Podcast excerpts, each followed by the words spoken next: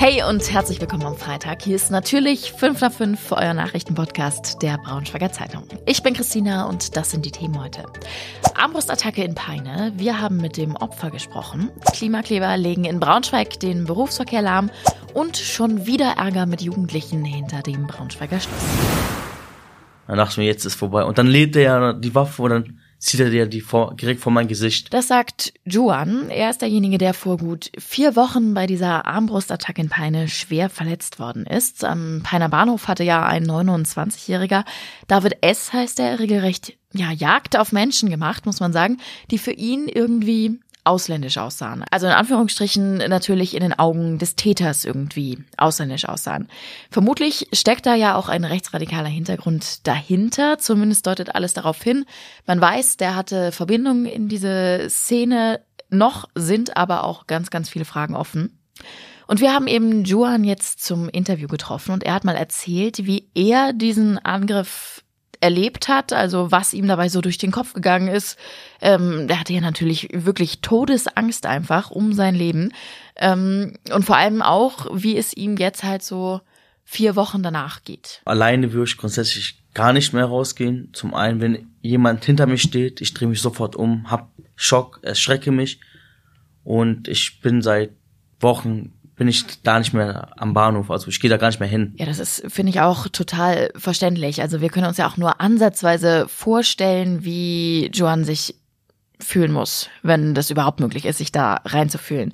Wir haben natürlich noch viel, viel länger miteinander gesprochen. Das, was ich euch gerade eingespielt habe, das war natürlich nur ein ganz kurzer Ausschnitt. Das komplette Gespräch, das lade ich euch jetzt gleich im Anschluss hier nochmal als Sonderfolge hoch. Also da lohnt sich auf jeden Fall nochmal reinzuhören und mal mitzukriegen, was, was er so von diesem Angriff berichtet. Die Artikel verlinke ich euch natürlich auch alles, was mit dem Thema zu tun hat, in den Shownotes. Wer heute Morgen gegen 8 Uhr auf der Konrad-Adenauer-Straße unterwegs war, der hat vermutlich ziemlich schnell festgestellt, dass da erstmal nicht mehr so viel weitergeht, denn da hatten sich Aktivisten und Aktivistinnen der letzten Generation auf der Straße festgeklebt.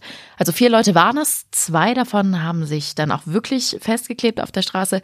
Die Polizei hatte das aber relativ schnell im Griff, also gegen kurz vor neun hatte man die Menschen auch schon wieder von der Straße abgelöst. Die Aufräumarbeiten haben dann natürlich noch ein bisschen gedauert, aber eigentlich war es relativ schnell vorbei.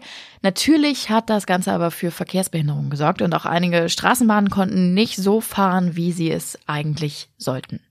Der Protest heute war Teil einer bundesweiten Aktion. Also in ganz vielen Städten gab es wieder solche Klebeaktionen. Damit wollte man eben darauf aufmerksam machen, dass die aktuelle Bundesregierung gegen das Klimaschutzgesetz verstößt. So sagen es die Aktivisten. Die hatten auch Masken auf, also es sah so ein bisschen so aus, als ob Bundeskanzler Olaf Scholz zusammen irgendwie mit Verkehrsminister Volker Wissing und Wirtschaftsminister Robert Habeck da bei uns hier in Braunschweig auf der Straße sitzt. Mit so einem Banner hatten die vor sich gespannt, da stand drauf, wir brechen das Gesetz. Ihr könnt gern mal auf unserem Instagram-Kanal der Braunschweiger Zeitung vorbeigucken. Da findet ihr auch Bilder davon. Das ist nämlich das, was die Aktivisten der Regierung eigentlich vorwerfen, also dass sie das ähm, Gesetz brechen, dass nämlich Verkehrsminister Volker Wissing bzw. sein Ministerium nicht fristgerecht ein sogenanntes Klimaschutz-Sofortprogramm vorlegt, weil sein Ministerium die vorgegebenen CO2-Reduktionsziele eben nicht einhalten konnte. Und weil das aber eben so im Klimaschutzgesetz festgeschrieben ist, dass man dann da so einen Gegenentwurf sozusagen vorlegen muss, ähm, bis zu einem bestimmten Datum, was jetzt das Verkehrsministerium sagt, das wird so nichts, kriegen wir nicht hin. Ähm, das werten die Klimaaktivisten dann jetzt als Gesetzesbruch. In Braunschweig hat's am Donnerstagabend schon wieder, muss man ja sagen, Ärger mit einer größeren Gruppe Jugendlicher gegeben. Bis zu 30 Jugendliche sind hinter dem Schloss irgendwie aufeinander losgegangen, teilweise offenbar auch mit Messern. Zumindest hat es zwei Verletzte gegeben. Zwei 18-Jährige sind verletzt worden mit Messern, hatten so oberflächliche Wunden, hat man hinterher festgestellt. Also die sind beide ins Krankenhaus gekommen, konnten aber relativ schnell wieder gehen, weil es eben nicht so schlimm ist.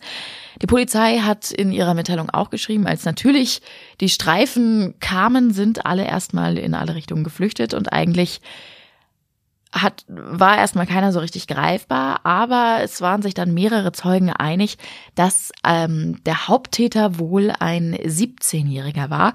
Und die Polizei hat ihn später dann auch aufgegriffen und jetzt ist er erstmal in eine Jugendeinrichtung gekommen. Und das war heute sonst noch wichtig. Vielleicht erinnert ihr euch noch an die Sache im Jahr 2021, als fünf Männer in der Luisenstraße im westlichen Ringgebiet eine verfeindete Familie quasi auslöschen wollten.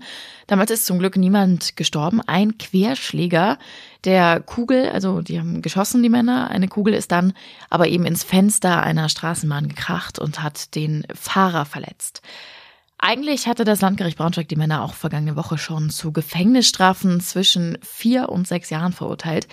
Die haben dagegen aber Revision eingelegt. Das ist aber jetzt total unbegründet. Das hat heute der Bundesgerichtshof entschieden und gesagt, nein, geben wir nicht statt, findet nicht statt. Und damit sind die Strafen eben jetzt rechtsgültig und die Männer müssen für längere Zeit erstmal ins Gefängnis.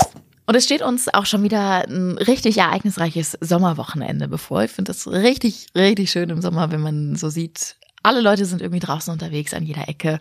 Gibt's was äh, zu erleben und es ist tatsächlich auch schon wieder so viel los.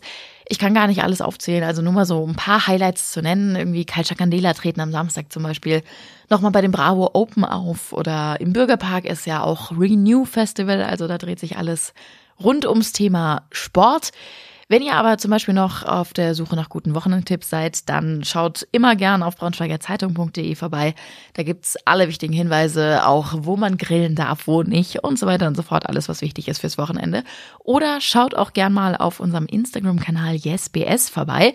Da gibt's auch immer coole Insider-Tipps, was man am Wochenende so machen kann. Ja, und in diesem Sinne wünsche ich euch ein schönes Wochenende und wir hören uns am Montag wieder. Tschüssi.